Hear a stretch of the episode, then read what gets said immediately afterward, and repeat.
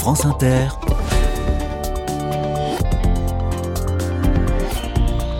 Dorothée Barba. Bonjour à toutes, bonjour à tous. Nicolas Stoufflet et le jeu des 1000 euros passent la semaine à Aubusson, commune réputée pour ses tapisseries dans la Creuse. Par conséquent, la Creuse est à l'honneur dans les carnets de campagne. Deuxième département le moins peuplé de France, juste derrière la Lozère, un recoin de France surtout que j'aime beaucoup.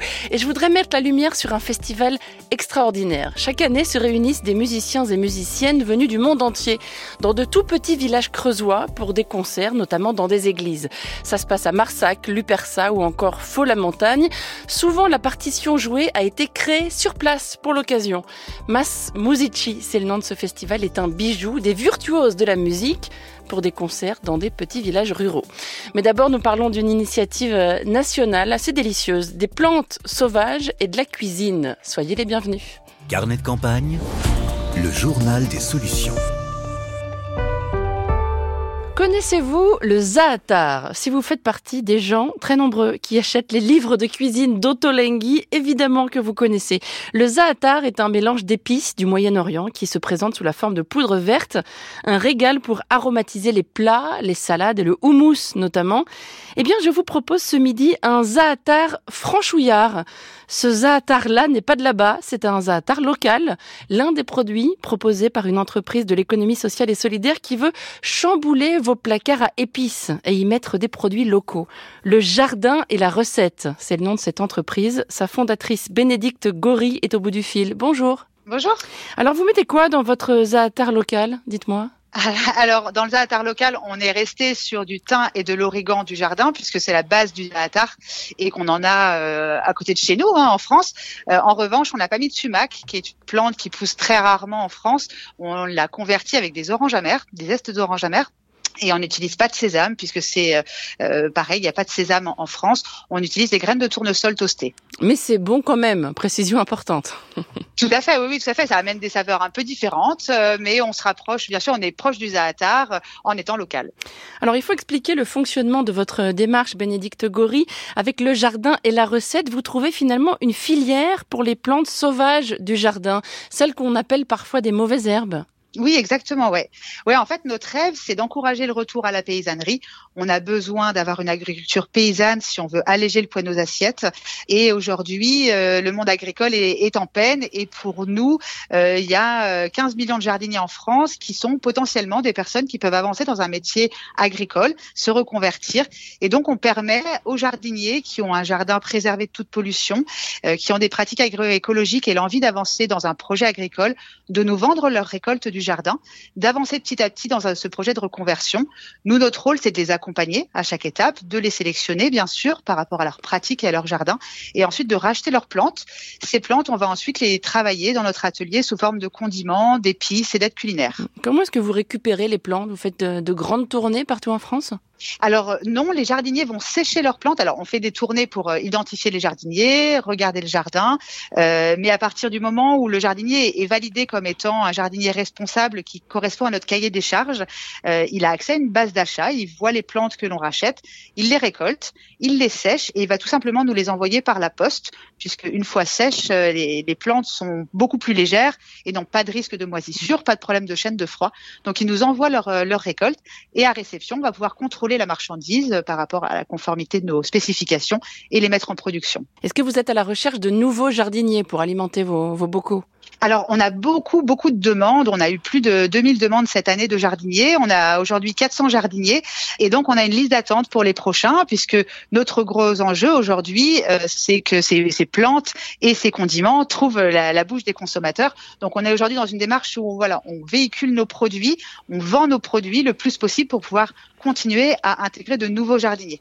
Donc aujourd'hui, on n'est pas vraiment en recherche de nouveaux jardiniers, mais euh, on peut toujours s'inscrire sur le site. Mais par contre, il y a une liste d'attente pour devenir jardinier adhérent. Vous proposez aussi un pesto sec à mélanger avec de l'huile d'olive pour préparer bien sûr des pâtes au pesto. Et il y a de l'ortie dans ce pesto. Alors oui, on adore les plantes sauvages. Hein, ça fait euh, ça fait vraiment partie de de ce que l'on véhicule. Euh, les plantes sauvages, elles sont à la fois locales, elles sont hyper nutritives, elles poussent sans engrais et sans pesticides. Elles sont beaucoup plus résistantes aux aléas qu'une plante cultivée et elles sont hyper bonnes et elles ont déserté nos assiettes. Donc on travaille beaucoup les plantes sauvages et on a imaginé différentes recettes et notamment des pestos secs. Celui à laquelle vous faites référence, c'est le pesto sec ortie carotte, voilà. qui va avoir un petit goût hyper persillé. En fait, l'ortie est une plante qui va se rapprocher un peu du persil, euh, de l'épinard ou du persil. Et donc, c'est un pesto qui n'a pas de basilic, celui-ci, mais qui est vraiment à base d'ortie, très vert. Voilà, vous proposez aussi du, du gomasio, là aussi produit exotique par excellence qu'on met sur la salade l'été notamment, mais c'est un gomasio sans sésame, hein, parce que le sésame en général quand on l'achète il a fait un grand voyage, c'est ça? Ouais, il a fait un grand voyage et la traçabilité n'est pas toujours euh, top. Euh, nous, on veut vraiment être sur des produits, des ingrédients qui sont 100% français, mais pour autant, on aime les saveurs d'ailleurs. Et donc, c'est une de nos spécificités d'essayer de trouver des mélanges d'ailleurs, mais de les raconter avec ce qu'on a ici. Les gomasio, le gomasio, c'est un condiment japonais, traditionnellement avec du sésame. On utilise, euh, nous, pour nos mélanges, des noix, des noisettes, des graines de tournesol qu'on va toaster et qui vont amener du goût. C'est super sur les salades, c'est aussi super sur les soupe d'hiver. Ah, tiens.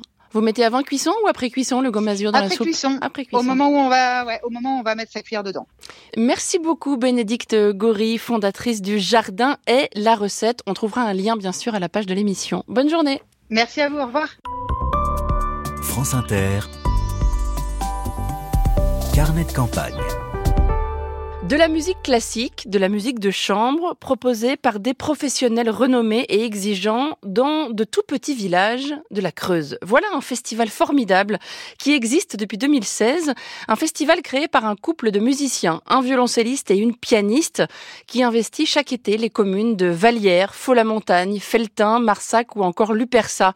Bonjour Boris Benazdia. Bonjour. C'est vous le violoncelliste et vous avez créé avec la pianiste et compositrice Ayumi Nabata le festival Mas Musici. Pourquoi ici, dites-moi Pourquoi la Creuse? Ben, je suis originaire euh, de par euh, ma famille de la Creuse. J'y ai passé beaucoup de vacances et c'est un endroit que j'aimais beaucoup, l'atmosphère qui y règne et ça, ses paysages.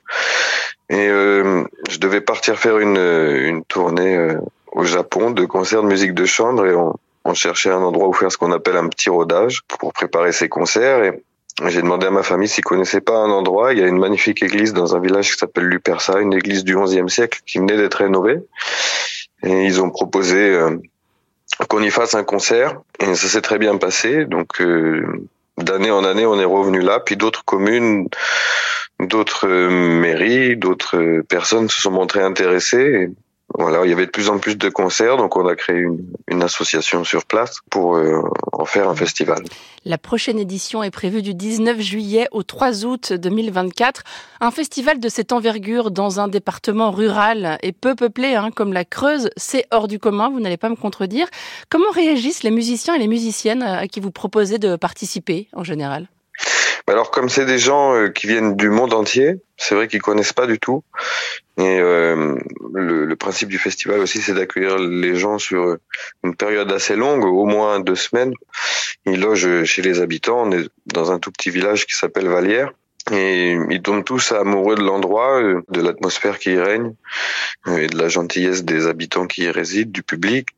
Ils s'y sentent bien et c'est vrai que tout le monde a envie de revenir. C'est toujours dans les mêmes communes, toujours dans les mêmes églises en particulier?